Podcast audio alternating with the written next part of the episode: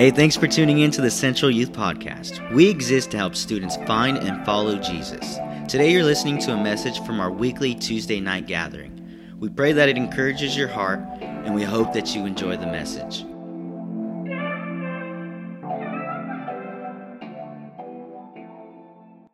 What's up, guys? My name is Michael. Um, we have been going through a series called Shift Change, and Shift Change is a term that you can use in sports and other things. And really, what it is, is it's bringing fresh life into a circumstance. And we've been diving through Romans 8, and this week we're going to continue and finish that. But last week we talked about hope in our suffering, right? We talked about hope, strength in our weakness, confidence in our future. And this week we're going to dive into what shift change means in our victory. And so I'm going to start us off by simply saying if Romans 8 is true, then nothing can be against us. In Romans 8 31 through 32, it says, What then shall we say in response to these things? If God is for us, who can be against us? He who did not spare his own son, but gave him up for us all, how will he not also, along with him, graciously give us all things? I don't know about you, but there's this movie called Gladiator. And there's a phrase in that movie that he speaks out. And what he says is he says is what we do in this life echoes in eternity. And I have to have to say that the same thing goes for Jesus.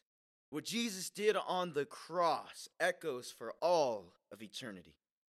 You see, we can't look at Jesus and not understand who he is. I think the picture sometimes that we have of Jesus is kind of this soft guy or this guy who, who we all have seen wrong. And we, maybe we don't understand the truth of who he is. We've got a, a, picture of who he might be from someone else who doesn't really look like Jesus. But let me tell you that um, the Jesus that we serve and the Jesus that saved us is a king. He came into this world he took on all sin, he took on all failure, all brokenness. And guess what? He always remains victorious. In Jesus, nothing can be against us. Now, I'm not saying that you're not going to experience heartache. I'm not saying that you're going to experience failure. I'm not saying that these things won't come against you that they're but what I am saying is this is that they're not going to ruin you. You see with Jesus, we can be confident in our victory. We can know that there's nothing in the world that can fully break us down. Here's what the Bible says it says, We are hard pressed on every side, but not crushed, perplexed, but not in despair, persecuted, but not abandoned, struck down, but not destroyed. If God is for us and we are in Jesus, then nothing can come against us, right? Point number two nothing can condemn us. Now, when you think of condemnation, uh, I think of like something that's trying to come and steal my lunch money. Something that wants to rip out all the joy. He wants to, to shame me. He, he's he's that negative Nancy that comes to the party, the one who's just like, oh, oh, he's probably gonna do it again. That person, there's no hope for them. Condemnation comes and it does that, and the devil wants to steal, kill, and destroy. And so Romans 8, 33 through 34 continues on, right? It says, Who will bring any charge against those whom God has chosen? It's God who justifies. Who then is the one who condemns us? No one. Christ Jesus, who died more than that, who was raised to life, is at the right hand of God, and he's interceding for us. That means he's going on our behalf. He's fighting for us. He, he has the victory. You think that you're in it alone. You think that you're walking by yourself. You think that all this world is coming against you. But God is praying. He's interceding on your behalf. He's fighting the fight. He's doing the battle. And why? We always think that for some reason, Christianity is a set of rules and systems that we have to follow. But no, let me tell you, following Jesus is the greatest joy ever. And no, it's a covering to be under. Paul, Paul was saying this at one point in Romans 7. He said, Oh, what a wretched man I am. I can't keep rules. But when it finally struck, when it finally hit him, he understood. Therefore, there is now no condemnation for those who are in Christ. And so, if we're in Jesus, if we're following Him, if we're looking unto the future, if we're looking unto hope, if we're looking unto Him, then nothing can condemn us. You see, the case, it's, it's over, it's been finished. You don't have to do a bunch of good things. He's already done them. He was nailed to a cross. He fought that battle for you. He rose. He was resurrected. He is king. He claims the victory. It's not your victory, it's him in you through you, right?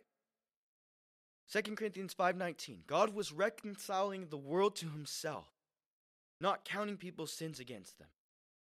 2 Corinthians 5:21. God made him who had no sin for us to be sin for us, so that in him we might become the righteousness of God. So once you're in Christ, there's no condemnation.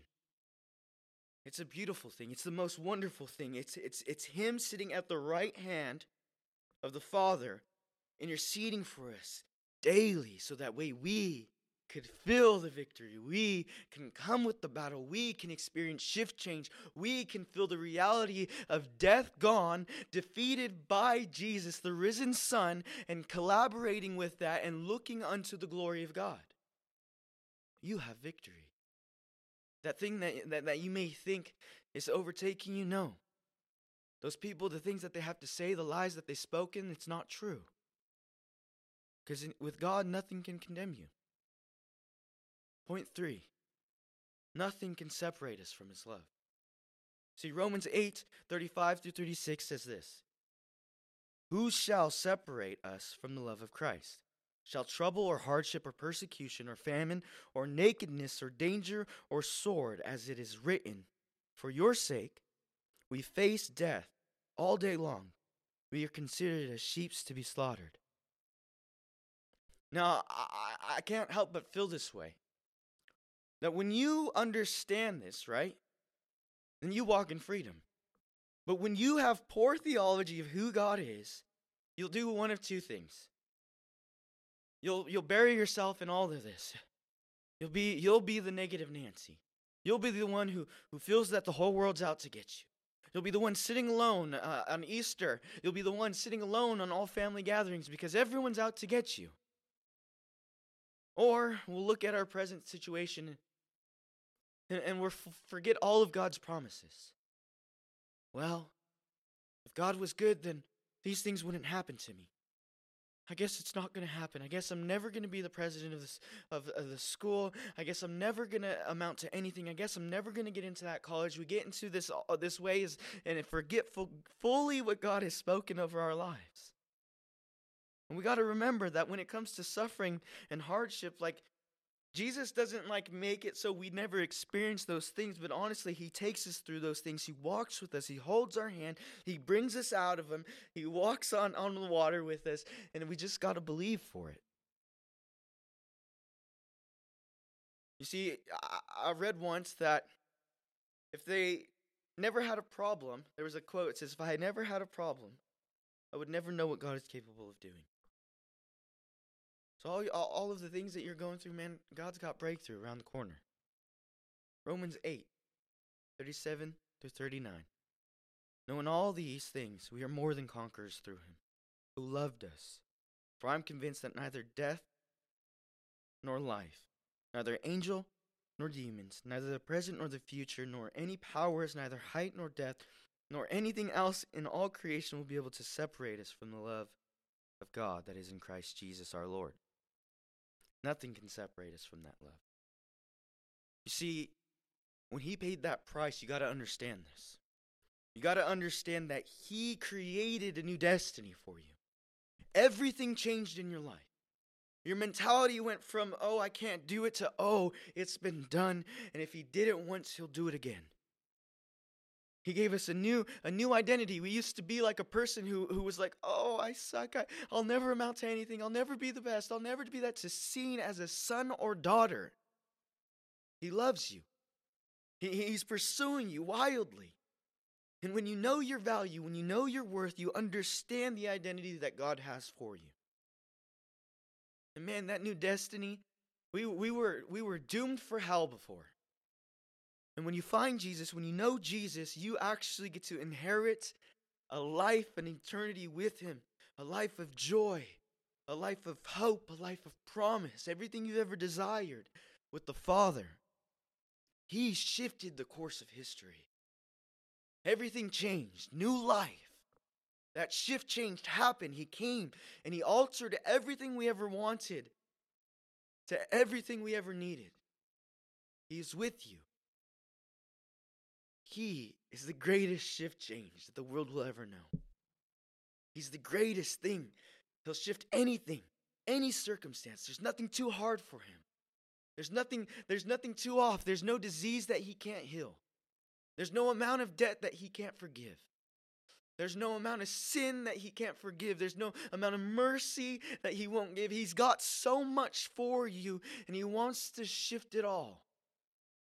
And if we would only invite him to change our lives, where we'd be renewed by him daily, pressing into his love, pressing into his hope, and just falling in love with the man Jesus, honoring our Father, giving glory to God.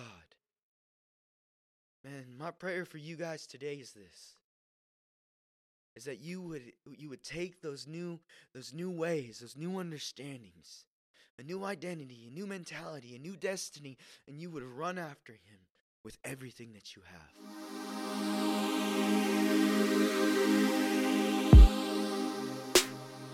Thanks again for tuning in to today's episode.